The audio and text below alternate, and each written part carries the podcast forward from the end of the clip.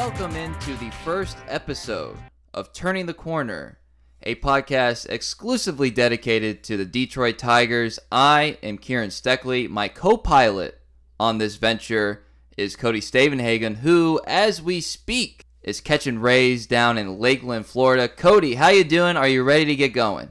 Hey, I'm doing good. Yeah, episode one. I'm excited. So, Cody and I go way back to our college days. And you know, as an athletic subscriber myself, I realized Cody was the only one among his Detroit colleagues who did not have a podcast.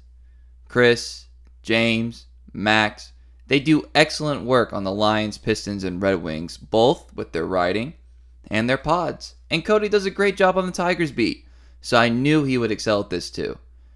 And also, while we were both sports media students at Oklahoma State, there wasn't really anything in the field Cody and I didn't partake in together. So I thought it was only natural that we team up for this podcast. So, Cody, why don't you tell our listeners a little about yourself?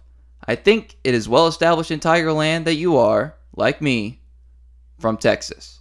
Um, yeah, I'm, I'm Cody Stavenhagen, uh, down here in Lakeland, Florida right now, about to start my third season covering the Tigers. Um, yeah, I was. I was born and raised in Amarillo, Texas. I went to school with Kieran at Oklahoma State. You might ask, why are these guys talking about the Tigers? Well, Kieran's dad, interestingly enough, is uh, from Michigan, just outside Metro Detroit. Grew up going to Tiger Stadium. Uh, Kieran, Kieran's followed the Tigers his whole life, and I got a job covering the Detroit Tigers. So um, that's that, that's our tie. Now we're kind of ingrained in the thick of this thing. Yes, and probably the most interesting factoid with my Tigers fandom is my father in Franklin, Michigan was neighbors with Al Kaline. And in addition to that, he was Al Kaline's paperboy. So for people of a certain generation, you could probably imagine being 9, 10, 11 years old or whatever and being like, Mr. Kaline, it will be 375 for this week's Detroit News or Detroit Free Press. I actually don't remember which newspaper he did, but but I actually wore number 6 and like T-ball and all that stuff. I, I didn't pick the number. My dad just gave it to me, and it was because of Al Kaline and because my father is a certain type of guy. I actually had a wood bat in T-ball. And it was a Cecil Fielder like signature model bat, like it had his name on it, a T-ball bat, and it was a wood bat. I had a wood bat in T-ball, and it had a Detroit Tigers. That's this was out in California, it had it had a Detroit Tigers uh, uh, namesake on it. So deeply connected. Always always rooting for them. Always followed them. It was pretty bad when I was really young. Then it got pretty dang good, and now we're now we're back into the valley of uh, of Major League Baseball fandom. But the hope is that they will eventually turn the corner, and that is the name of this podcast. So I hope you guys enjoy it. We're gonna have a lot of fun doing it. We'll start small and grow as we get as we uh, continue on here. But I'm excited. I know Cody's excited. So why don't we just kind of dive right in? One of the one of the things that I thought when we were doing this is you want to be able to distinguish yourself in the market of podcasts, writing, any of that stuff. And that's what the athletic is, right? The athletic is a news organization that like you're not writing a gamer 162 times a year. You're going deep into stories and people and trying to give people a reason to subscribe, not like the online free stuff. So we're not charging anybody, obviously, but I wanted this podcast to kind of mirror what the athletic does. And so I thought a great first topic would be the Detroit Tigers pitching coach, who coincidentally you know decently well because of something you did even before he became the pitching coach of the Detroit Tigers. So why don't you kind of can you kind of give us a bio of, of uh, Chris Fetter and, and, and what where he was, where he came from, and how he got to Detroit and because I think you probably know it better than anybody else. Yeah, I, I think, uh, I mean, Chris Fetter's a super interesting guy. It was last winter. Um, those of you who, who know much about Chris Fetter, he interviewed with uh, the Yankees. He got a call from the Diamondbacks. He interviewed with the Giants last year. Um, he had MLB teams, you know, calling him up constantly, wanting him to interview to be their pitching coach. Um, he never quite had an official offer, but my understanding is one of the reasons he didn't have an official offer is because he was pretty committed to staying at the University of Michigan, where he had just helped the Wolverines get to the College World Series, really built up a pitching staff. Um, and only a couple of years there, but people were raving about what a difference he made there. And that was his alma mater. He's a former Michigan player, actually their all-time um, innings leader. You know, he got drafted, played a couple years, I think, in the Padres organization. Kind of topped out as a player. Realized he was best at analyzing the game. He was best at teaching the game. Best at becoming a coach. So I kind of had the idea of like, why is this guy still here? You know, this guy could have any pitching coach job he wanted. It seems like, and um, so I called up the folks at Michigan. I said, hey, can I come write a story about this? And you never really know, you know, if people are going to say yes or no, but they said, yeah, come on. And you know, it turns out I spent um, a couple hours just hanging out with Chris Fetter. We talked about baseball, we talked about pitching, we talked about his journey. I kind of sat in on uh, one of their indoor workouts. It was right before a snowstorm hits Ann Arbor. Makes you appreciate. Um, tough place to run a good baseball program, but but Fetter and Erik Bakich did that quite well. So I got to sit on sit in on a whole workout. Um, and wrote this story about why he stayed at Michigan. In that story, he kind of made clear that he wasn't looking to leave, he wasn't looking for a job, but he admitted the big leagues that's still kind of an itch I want to scratch, you know. This was a this was a player that was a dream. Um, stay in touch with Chris Fetter a little bit because he's a really nice guy. And sure enough, when the Tigers, uh, you know, when Ron Gardenhire retired, it became pretty clear Tigers were probably going to hire a new pitching coach. Um, when AJ Hinch's name started entering the conversation, some light bulbs started going off because Hinch was in the Padres organization as the VP of pro scouting when Fetter was playing in the minor leagues. He, uh, you know, was basically one who advocated for Fetter to become a coach. He sent him to scout school, I think. AJ Hinch and Chris Fetter were very tight sure enough, Chris Fetter was AJ Hinch's number one choice to be the pitching coach, and this time the opportunity, the timing, you know, he was already living nearby. It was it was too good to pass up. So that's how the Tigers got this guy, who's one of the the brightest young minds in baseball. And sort of the quintessential coach fast riser, right? I mean, it was was you said the Diamondback kind of said, "Hey, what do you think?" And he was like, "No, no, no, no."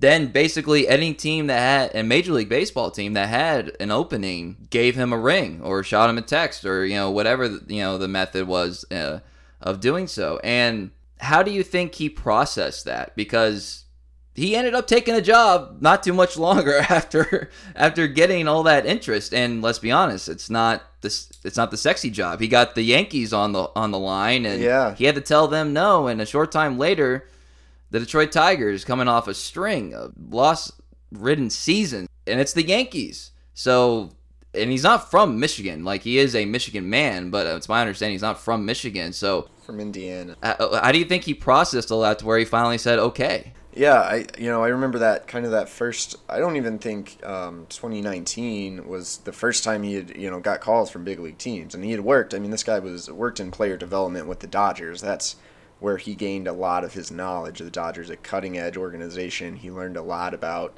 technology, pitch shaping, pitch design, and analytics in that organization. You know, but he got this college job at Michigan. It was his alma mater. He was the pitching coach. It was a great gig. He said 2019 that that year was kind of a whirlwind because he went to the College World Series and then kind of as soon as that run ended, he, you know, a couple months later, he's getting all these calls. Um, he had a baby at home at the same time he kind of had to make all these decisions, eh, you know, and he's a college coach. I'm sure he was out recruiting and, and stuff like that. He had to make a lot of decisions in a tough amount of time. Um, I remember talking to Jeff Criswell, who, who was a Michigan pitcher, now I think in the A's organization.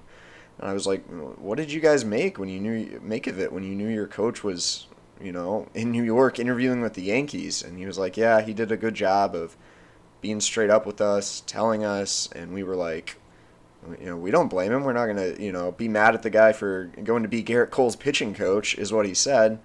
Obviously, those opportunities weren't right for, for Fetter. I think he felt it wasn't quite the right time. But funny how much can change in a year. You know, college baseball got shut down. He, he didn't really have a season. I think Michigan played, I don't know, just a handful of games last year. Um, and then his boy and AJ Hinch gets a job to be the Tigers manager. You know, he gets a ring again. I mean, he had texted AJ the, the day he interviewed and kind of said, "Hey, good luck." And and pretty quickly AJ expressed that, "Hey, if I get this, like, you want to be my pitching coach." Um, I think the opportunity just made sense. Yeah, the Tigers were bad. They had the worst ERA in baseball last year, but you also have Casey Mize, Matt Manning, Tarik Skubal, and others. Some pretty stud pitchers rising through the system he'll get a chance to probably have a lot of say, make a big imprint with this organization, maybe more than he would have in New York or San Francisco or somewhere else. He can kind of be the guy and, and, and be in charge of um, leading this pitching staff into the next generation. You know, I've, I've always thought that one of the measurements of fandom is like, could you name the team's pitching coach? Because yeah, it, they're totally. they're visible enough that if you're watching the games, you're going to see them a handful of times. Go out to the mound, mound visits, stuff like that. Uh, but for the Tigers, I've always thought they, in this rebuild, they invested heavily in arms. And as we get closer to the draft in June, they might invest in another arm. That's something that will have to play out. But they have gone arm centric in this rebuild. I thought well, as soon as Hinch was hired, that might be his most important hire is who is he going to have as the pitching coach. So, based on what you know with the work he did at Michigan, how much of that do you think may makes him cuz I, I don't want to speak for you. I think he's a perfect hire, but how much of what he did at Michigan with the analytics, with the tracking, with the heavy use of technology and all this stuff, if you really want a deep dive, you have to check out Cody's story because there is no stone unturned. And it also illustrates Fetter's impact in sort of making the program use the technology because there's a little anecdote about how they they had it but they just kind of used it as a space filler the trackman was in the in a bathroom you know it was in a closet and so that was that was his early impact there so there's a the tigers are more advanced than that obviously but there's an element of they have the technology, they have the information, and I and you put this in the story. So what do you do with it? So what are all the reasons why Fetter would be the perfect pitching coach for the Tigers based on how he approaches coaching pitchers? Yeah, I think the situation he's inheriting with the Tigers is a lot like the one he inherited at Michigan for the past couple years. The Tigers have Rapsodo machines. They, you know, they give players packets with the spin rates, with the um, spin efficiency, spin axis, all that stuff. They have this technology in house. They use similar things for hitters. Um, they have diamond kinetics. They have force plates in their in their cage in Lakeland. They have all this technology. But as Chris Fetter told me back in 2019, pretty much everyone has this technology now. The the great teams, the Dodgers, the Astros, the Braves, they're the ones who know how to use it, who know how to look at these numbers and decide. So for Chris Fetter, that that means being able to look at these numbers, this data, and saying, here's how you best utilize your arsenal. We can go back to Jeff Criswell, um, who completely reshaped his arsenal at Michigan. You know, I think he was uh, a four seam curveball guy when he came there, and he left uh, two seam sinker slider type guy.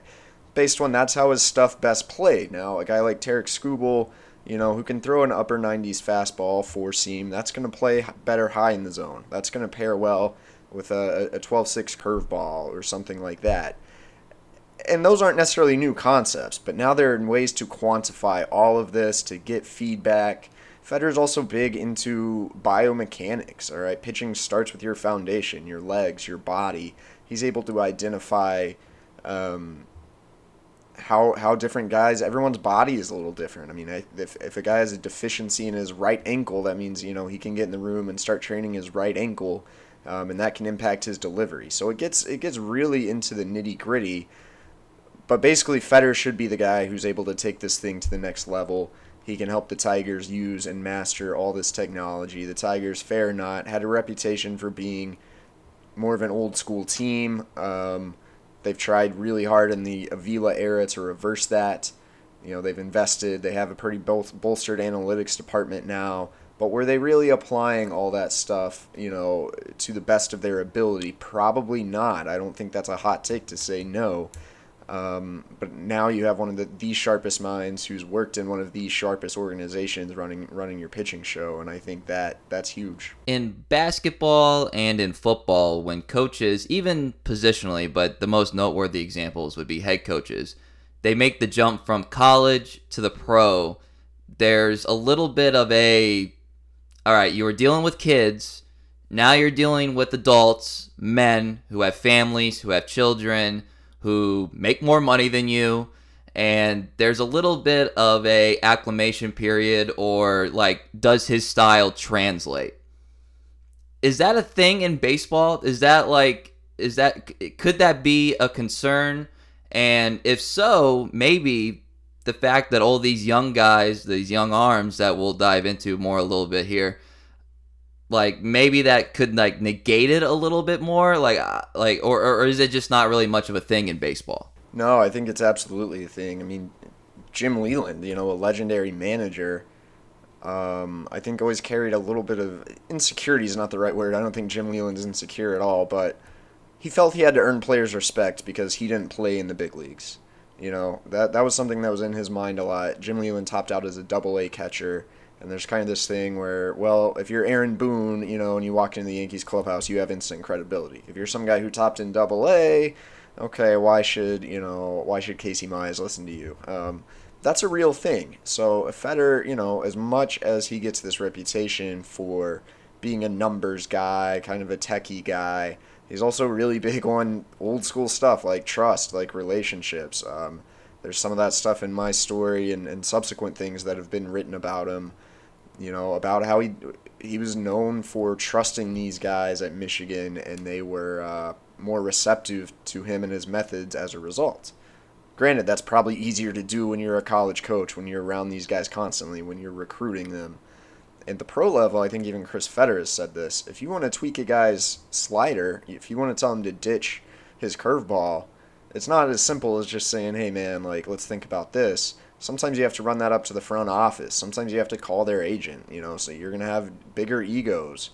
Um, so that's a real thing. So far, the Tigers pitchers are raving about this guy. I think they can tell a difference and that he's uh, hands on and, and operating in a, in a more modern, probably even more detail oriented fashion than Rick Anderson was. Players seem to really like him.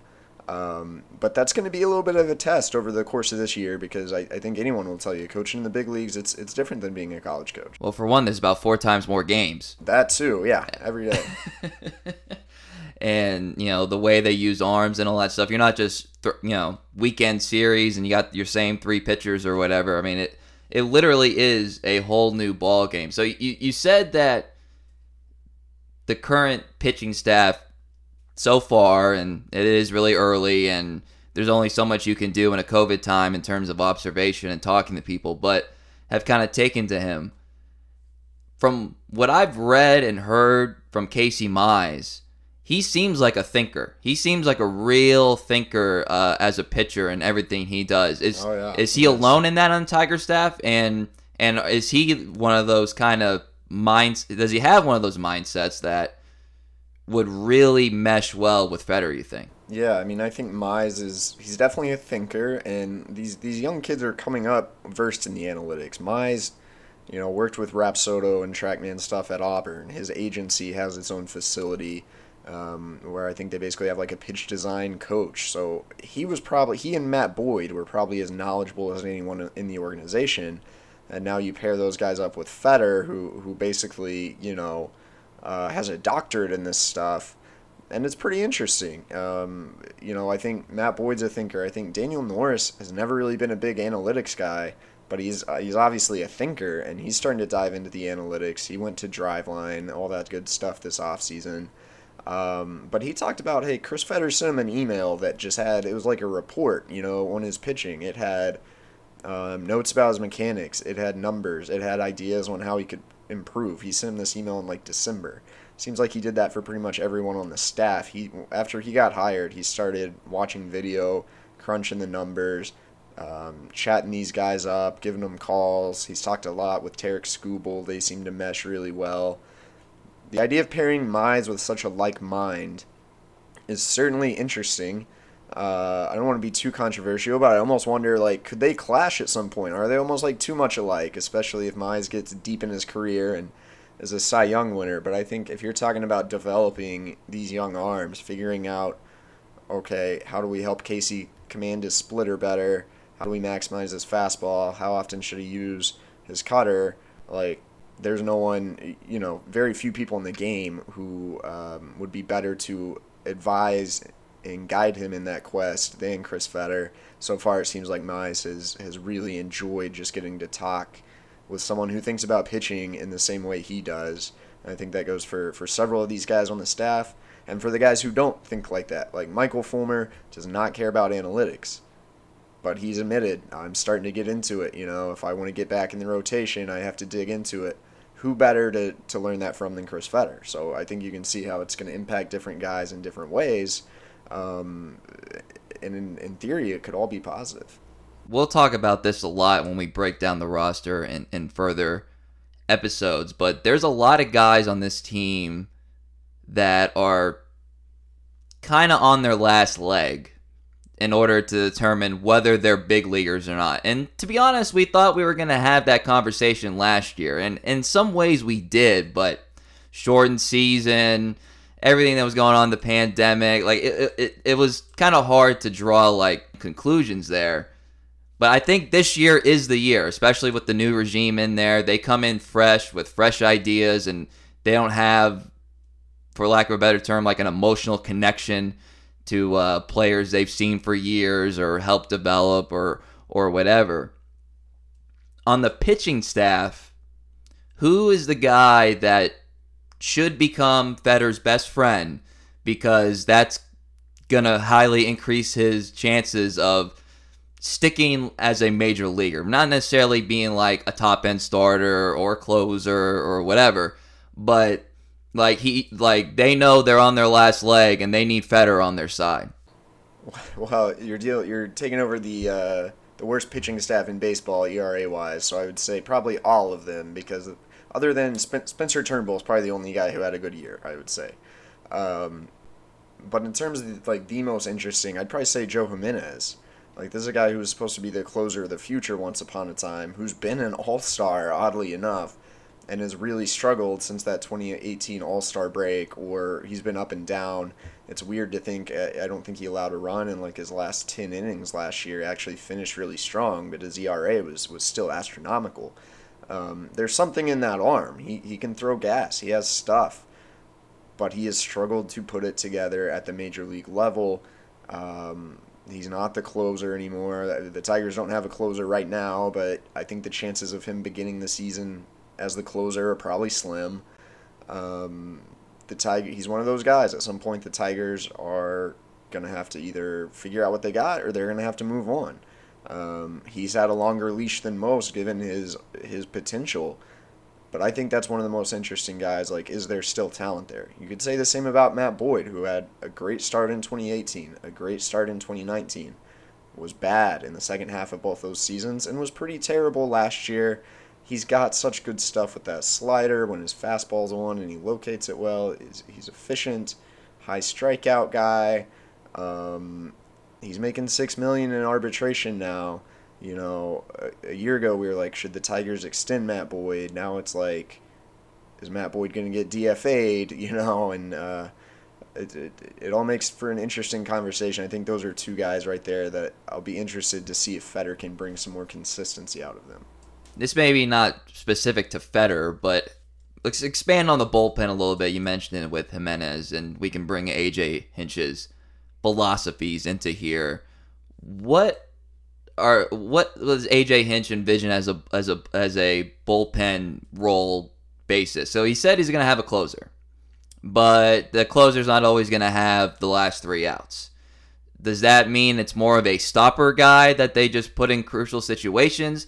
Do we are we beyond closers now because I thought we were getting that way, and now everyone wants to name a closer. I'm saying we as in baseball in general.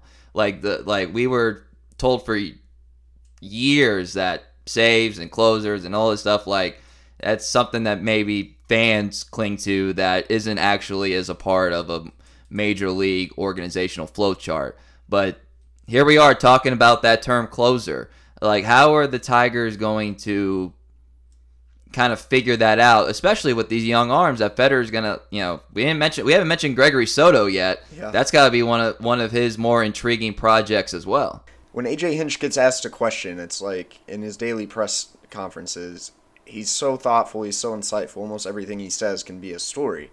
So just asking, hey, are you gonna have a closer? turns into kind of him sharing his whole bullpen philosophy. Um, and so yeah, I mean, I think you you pretty much recapped what he said pretty well. I think there's still some psychological element where players want to know their roles. I think that's one of the reasons we still have closers and setup guys, even when, you know, even the Dodgers and stuff like that. Now, what Hinch basically says is, I want to have a closer. I want a guy who, when he comes in in the ninth, the whole ballpark starts thinking, okay, we're going to win. But he makes a good point, especially when you have a bad team or a young pitching staff. Sometimes maybe that most important inning is the seventh inning. Maybe you need a stopper. So I think Hinch will use whoever the closer ends up being, mostly in the ninth. But he was saying, look, I might use the closer in the seventh sometimes if that's what the game calls for. That doesn't mean he's not a closer. It doesn't mean we have to call him a stopper. Um, so that's kind of how he sees it. And he even said, your goal is to have a bullpen so good that then you can really pin everyone into these more narrow roles, especially when you're trying to build a bullpen. You have to be a little bit more flexible. We've seen AJ Hinch use his bullpen creatively in the postseason, specifically in the 2017 World Series. Um, so you know he's always kind of had a closer, but he has a history of being a little bit creative too, and I think we'll see some of that this year. A little bit off the wall. Is Chris Fetter a towering presence? Six foot eight. Does that is that is that kind of like there's not that many pitchers that get that get that tall. You start thinking about Randy Johnson and you know Chris Young and all that stuff. But six foot eight, I mean, that's a presence. Chris Fetter's six eight. He's he's a tall cat, but uh, he's he's got that lanky build where the arms kind of drag behind him too. So I don't think he uh, I don't think he looks like Randy Johnson on the mound. Uh, would I want to face him? No, but he's he's. Uh, yeah, I don't want to make Chris mad, but he's you know he's got he's got almost a a goofy build, like he never quite filled out that frame, you know, more than anything. Okay, so I don't know if you've even been able to see see any of this, but have you been able to even from afar sort of like catch him in his natural environment, which is you know working with the guys on the mound? Like, have you been able to see any of that in this spring training?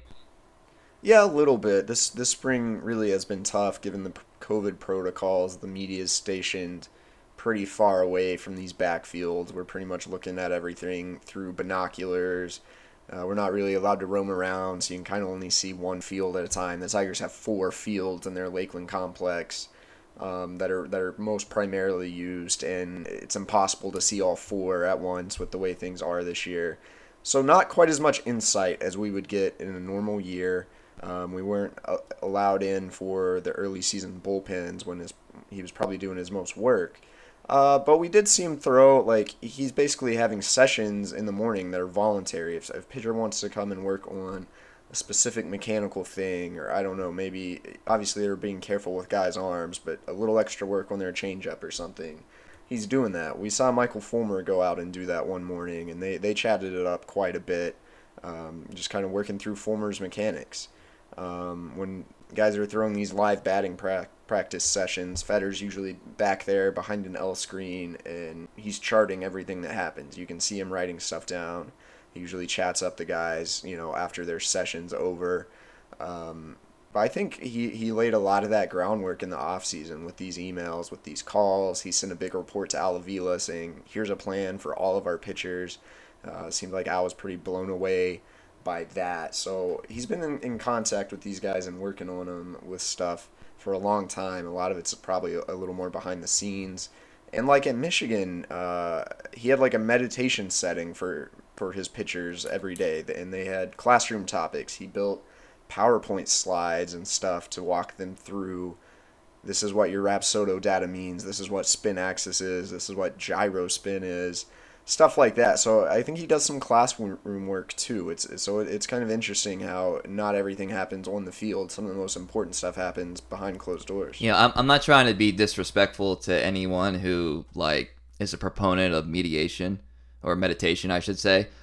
But but that was what sparked my whole college versus the pro thing. Like I is like that I could easily see someone who's got 20 million dollars in the bank being like I'm not gonna sit and like cross my legs and you know, I, I just give me the baseball and let me throw. So like uh, maybe I'm wrong there, but I thought if there if there was so, that could have been something. It, I don't know. It, it helps. It it, help, it helps when Daniel Norris is on your pitching staff. should be it should be an easy sell. There are a couple. If Jordan Zimmer, Zimmerman were, were still around, he might. Uh, you know, he might miss some of those early morning meetings, but I think a lot of these guys on this current staff are, are pretty into stuff like that. I mean, pitchers, well known in baseball. Pitchers tend to be weird. They tend to be in their own heads a little bit. Uh, there are several guys on this staff that I could see digging the meditation. If it works, it works. I mean, no no one's gonna care if uh, if, if if it ends up working out well. But it'd be one of those things where it's like, you know, a guy a couple Bud Lights deep in the stands. You know, if there are fans there, you know. Casey Mize gives up another home run because his cutter ain't cutting and it's like, well, maybe should have thought of that while he was sitting, you know, sitting down and listening. Uh, oh, got some incense, you know, in the dugout or whatever. You know, it's just one of those things because sports, sports and psychology mesh a lot, but there's also a lot of there's a lot of uh, opportunities there for it to be uh, not a great relationship. So I, I don't want to go too much into the pitchers because that's something we'll expand upon, you know, at a different time. I wanted to keep this you know, mainly Fetter related, but it, it's it's hard to it, it's hard to separate it because it's one of those things. It'd be the same thing as like tied to a different Detroit sport. Jared Goff, new Detroit Lions quarterback, when he was with the Rams, they hired Sean McVay to be head coach, and Sean McVay's job was to make Jared Goff the number one pick in the draft. Didn't really look good as a rookie into a good quarterback. And that was going to be basically, no matter what else happened, that was going to be the thing that determined whether Sean McVay was a success. And you know what? To his credit, he became so success, successful that he's able to get rid of Goff. so so that's that's the ultimate is when you can pass your test and then go go get something better you like. But we won't know the answer to these down the road. But for the hires that Hinch made, where would you rank? Let's rank the the other coaching staff members in terms of importance and and and profile and things that they can bring and because like I said, I, I said Fetter is the best or the most important, but I don't want to diminish the other hires. Right. Um, yeah, a ranking's going to be hard because that means someone comes in last and someone's not going to like me very much. Someone's going to be offended. But, uh, rather than like a straight ranking, I mean, you can't talk about this staff without talking about George Lombard, the new bench coach, um, former first base coach for the Dodgers. He interviewed for the Tigers manager job. His interview was very impressive. Um, he obviously wasn't hired. They went with AJ Hinch, but George Lombard's a, uh, a really bright mind, another guy who had a, a, cup of coffee with the Tigers as a player. Um, number one, tremendous athlete. This guy was once uh, committed to Georgia as a running back probably could have played in the NFL had he not gone the baseball route, and he still looks like a running back out there. I mean, he's he's built, but he's also a very smart guy. He's into the analytics. He's already been handing out outfielders detailed packets with information on their positioning. Uh, Jacoby Jones, you know, said recently that it's been just a whole new level of detail in terms of pre-pitch preparation and things like that. So Lombard is also he's he's in charge of the outfielders. Um, his impact, I think, has already been felt a lot. You can hear him chirping during these workouts. He's active and energetic, kind of talking some trash to his outfielders. Um, he's a guy that I worry may only be around one year uh, because he's, he's going to get a manager job at some point, maybe soon.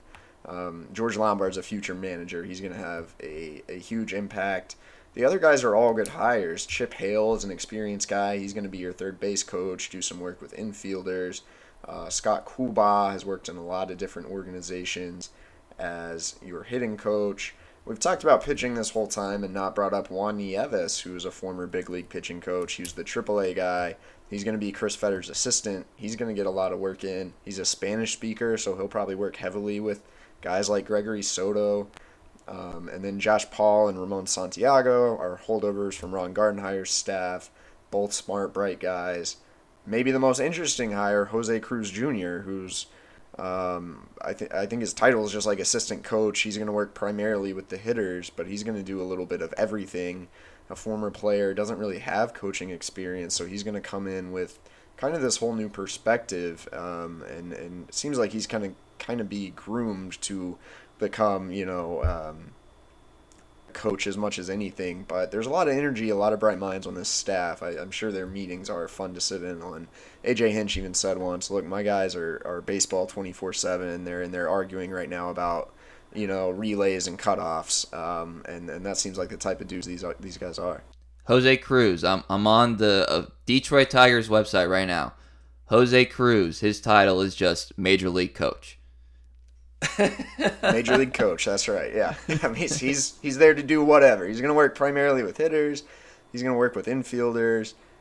But he's a player, man. He's a former player. I, I think he's going to be talking with everyone, giving them little tips here and there. It's it's uh it'll be kind of an interesting role for sure. What's kind of the hierarchy of the coaches that like is the assistant pitching coach under Fetter or is he like under Hinch or like how, how, what's sort of like the who reports to who? Like how does that kind of work in a major league coaching staff? That's a good question. I I would envision it's probably a little bit different everywhere. Uh, the way Hinch kind of framed it, I think he wants Fetter and Nieves to kind of function as one, and they have you know different backgrounds. Fetter's the young guy into the analytics. Nieves is a is a veteran. He's been the pitching coach for the Marlins and and elsewhere. Um, again, Spanish speaker. So it's he's not he's going to be different than a bullpen coach. You know, a bullpen coach sits in the bullpen, works primarily with relievers. He's an assistant pitching coach. The way AJ Hinch wants it to function is they kind of work in tandem on everything. Obviously, Fetter's the bigger name. He's going to get more attention, but I think Nieves will be pretty hands on with everyone. Uh, so I would say you know they both they both report to AJ Hinch um, as, as, much as anything. I'm sure on some staffs it's it's maybe a little bit different. You haven't been in Lakeland all that long, but we'll kind of wrap this up by just any sort of notes and anecdotes or uh, observations that you can make from uh, from the pitchers. We'll stick with the pitchers and, and just sort. I know I, you have written some of this. Joey Wentz is one that people have been talking about, um, but the pitchers are the story of the Tigers until they get more bats uh, near major league level. So what what have some your early impressions been? Yeah, unfortunately, like last year, you could see so much. You could get right up there with their bullpens. It just hasn't been quite the same this year. So a lot of those nuggets, those observations, um, aren't as good. But you know, it, you got to stick with the young guys. Matt Manning uh, threw a really nice bullpen today. I, I didn't really get to see all of it because he was like far away on this back field, and uh, but you know he said he felt really good about it. AJ Hinch was impressed with the bullpen. He uh, he was facing Miguel Cabrera. Miguel Cabrera told him bueno um, at the end of two different bullpens he's thrown or live BPs. Um, he's an interesting guy. You know, spring training we love to talk about new pitches. Well, he's working on um, kind of a harder breaking ball, like a slider, to pair with this this hammer curve he already has. He says he's been throwing that as much as that curve, and he's pretty pleased. So I'll be interested to see that pitch more. Tarik Skubal, he's talked about adding a splitter. You know, he got some attention for that, saying, and I asked him, I was like, so like Daniel Norris kind of grips his changeup with a split grip. He doesn't call it a splitter. It doesn't really have that diving action of a Casey Mize splitter. And so I asked Skubal, like, is this a splitter splitter or are you just like holding your change up with your fingers spread out a little bit and he's like no i want i want it to be that splitter i want it to dive and fade like mize's um, i watched Skubal throw today which it's it's uh, saturday february 27th right now Honestly, it was the worst I've ever seen him throw. He was way off with fastball command. I think he threw a couple splitters that uh, I don't think he spotted. He did throw one filthy breaking ball that, that got Riley Greene to swing and miss. Um, so I'll be interested. I don't know if he was tweaking something or what caused his command to be off like that. Uh, then again, it's just, you know, it's a live BP. You definitely can't stake too much onto that.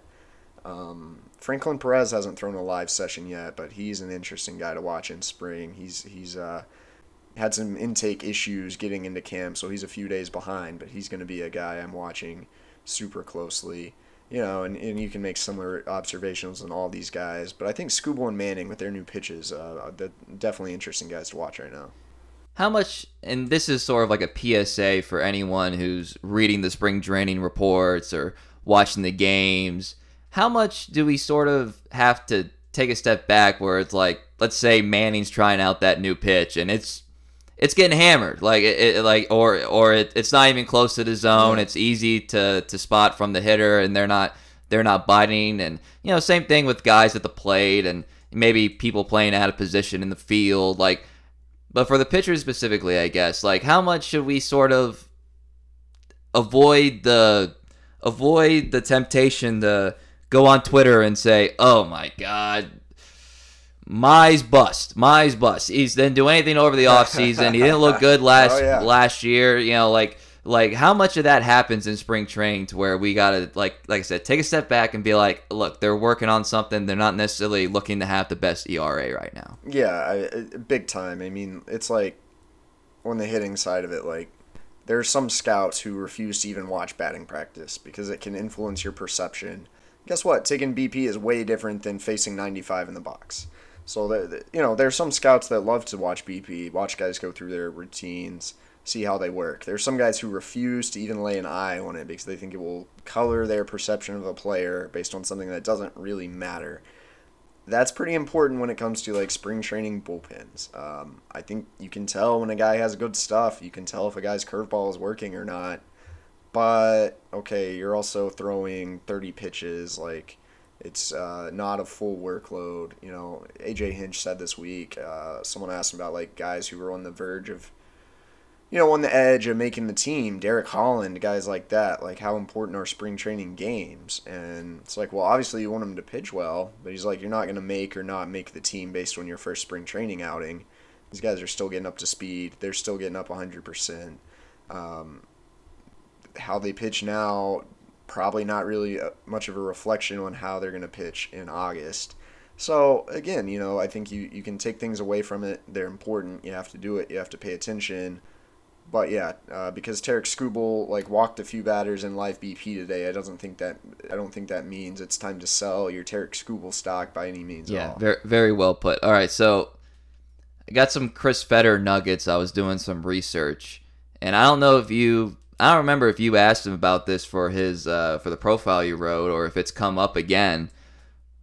But he claims we talked about him being six foot eight. He claims to have blocked Greg Oden in high school. That's right. Yeah. Is there evidence of this? Does it exist? Did it happen? I have not seen it on video. Uh, that I think that was a story in the Free Press where that anecdote came out. I actually didn't know that. He's never he's never told that to me. So I don't know. I you know uh, I wouldn't paint him to be a liar. I'm gonna assume it happened. Is there a Zapruder film out there? We'll see. I you know because yeah. you know he's a Michigan Michigan man, Michigan man. A lot of Tigers fans, obviously, University of Michigan fans. It's an Ohio State guy like that. That's maybe the marketing team needs to dig up this video. Ooh, I like that. And idea. you could probably sell a handful of tickets that way. Uh, during Michigan, they do college days at Comerica Park. They do, they do college days, oh, right? Yeah. Oh, yeah. yeah. The Michigan Play that on the video board for the Michigan Day. People would like it. The people would like it. If anyone's listening to this, there's an idea. If anyone has a video, send it my way. I can share it. Let's let's see. I think we got to find this footage. We are doing the Tigers marketing job for him here, and we've only been doing this for a total of about 45 minutes. We're gonna have some. Also, apparently, ideas. apparently his nickname is Cheese. I'm not a huge fan of that nickname. Uh, yeah, because well, let me, coming from Feta. I'm not, I, I yeah. Like well, by the way, actually, let me rephrase. I would like that nickname if it was because like in high school or in college or whatever, his like pitches were filthy, and it's like you just make you know you make the batter look foolish, you know, say cheese or something I like think that. that's part of the whole too, yeah. better like I'm not a big fan. One of the things that we will do on this podcast is we will sort of dismiss bad nicknames, and and that's the first one. Like, We're we're not doing Oh, of course. we're not doing cheese for the pitching coach. We're also not going to do the Bash Brothers for Torkelson and Greene. We're not doing that. That's a little tease no. for something we got coming up. But we- we're not. We're not. We're not. And the Van Man's retired now. Like we will dissect for you bad nicknames. We'll tell you if they're bad or not. And if they're great, we're going to tell you that they're great. Well, that's about. I think we've we've gone pretty deep into into Fetter and his philosophies. You can read about this more. Like I'll plug it once again. You just kind of Google his name with the Athletic. That story comes up. If you're a subscriber, you can read it. If you're not a subscriber, you should go ahead and subscribe because it is the best sports journalism out there, and it's not just for Tigers or even all Detroit sports. It's nationwide. All the national guys, your colleagues on uh, that do national uh, national stories are breaking news all the time. Like it, it is a it is a big big network of the best sports journalists out there. So I, I cannot recommend it enough. Uh, this has been a lot of fun, Cody. I hope you've had fun doing it. I've had a lot of fun, and we will be churning out episodes. We're gonna try to do once a week. I think is our goal. Once a week, Sunday night record, Monday be up on all the platforms that you listen to podcasts, and and if we if we decide that we can we can do more than that, then we will because uh, I I'm very very excited to to go down this venture with you and talk Tigers and and see where where they go and whether they will turn the corner. well said, Kieran. Well said. Yeah, it's going to be fun getting this thing off the ground. We'll eventually have some guests on, maybe take some questions on Twitter, stuff like that. So, hope you keep following us. A lot, a lot of good stuff's coming.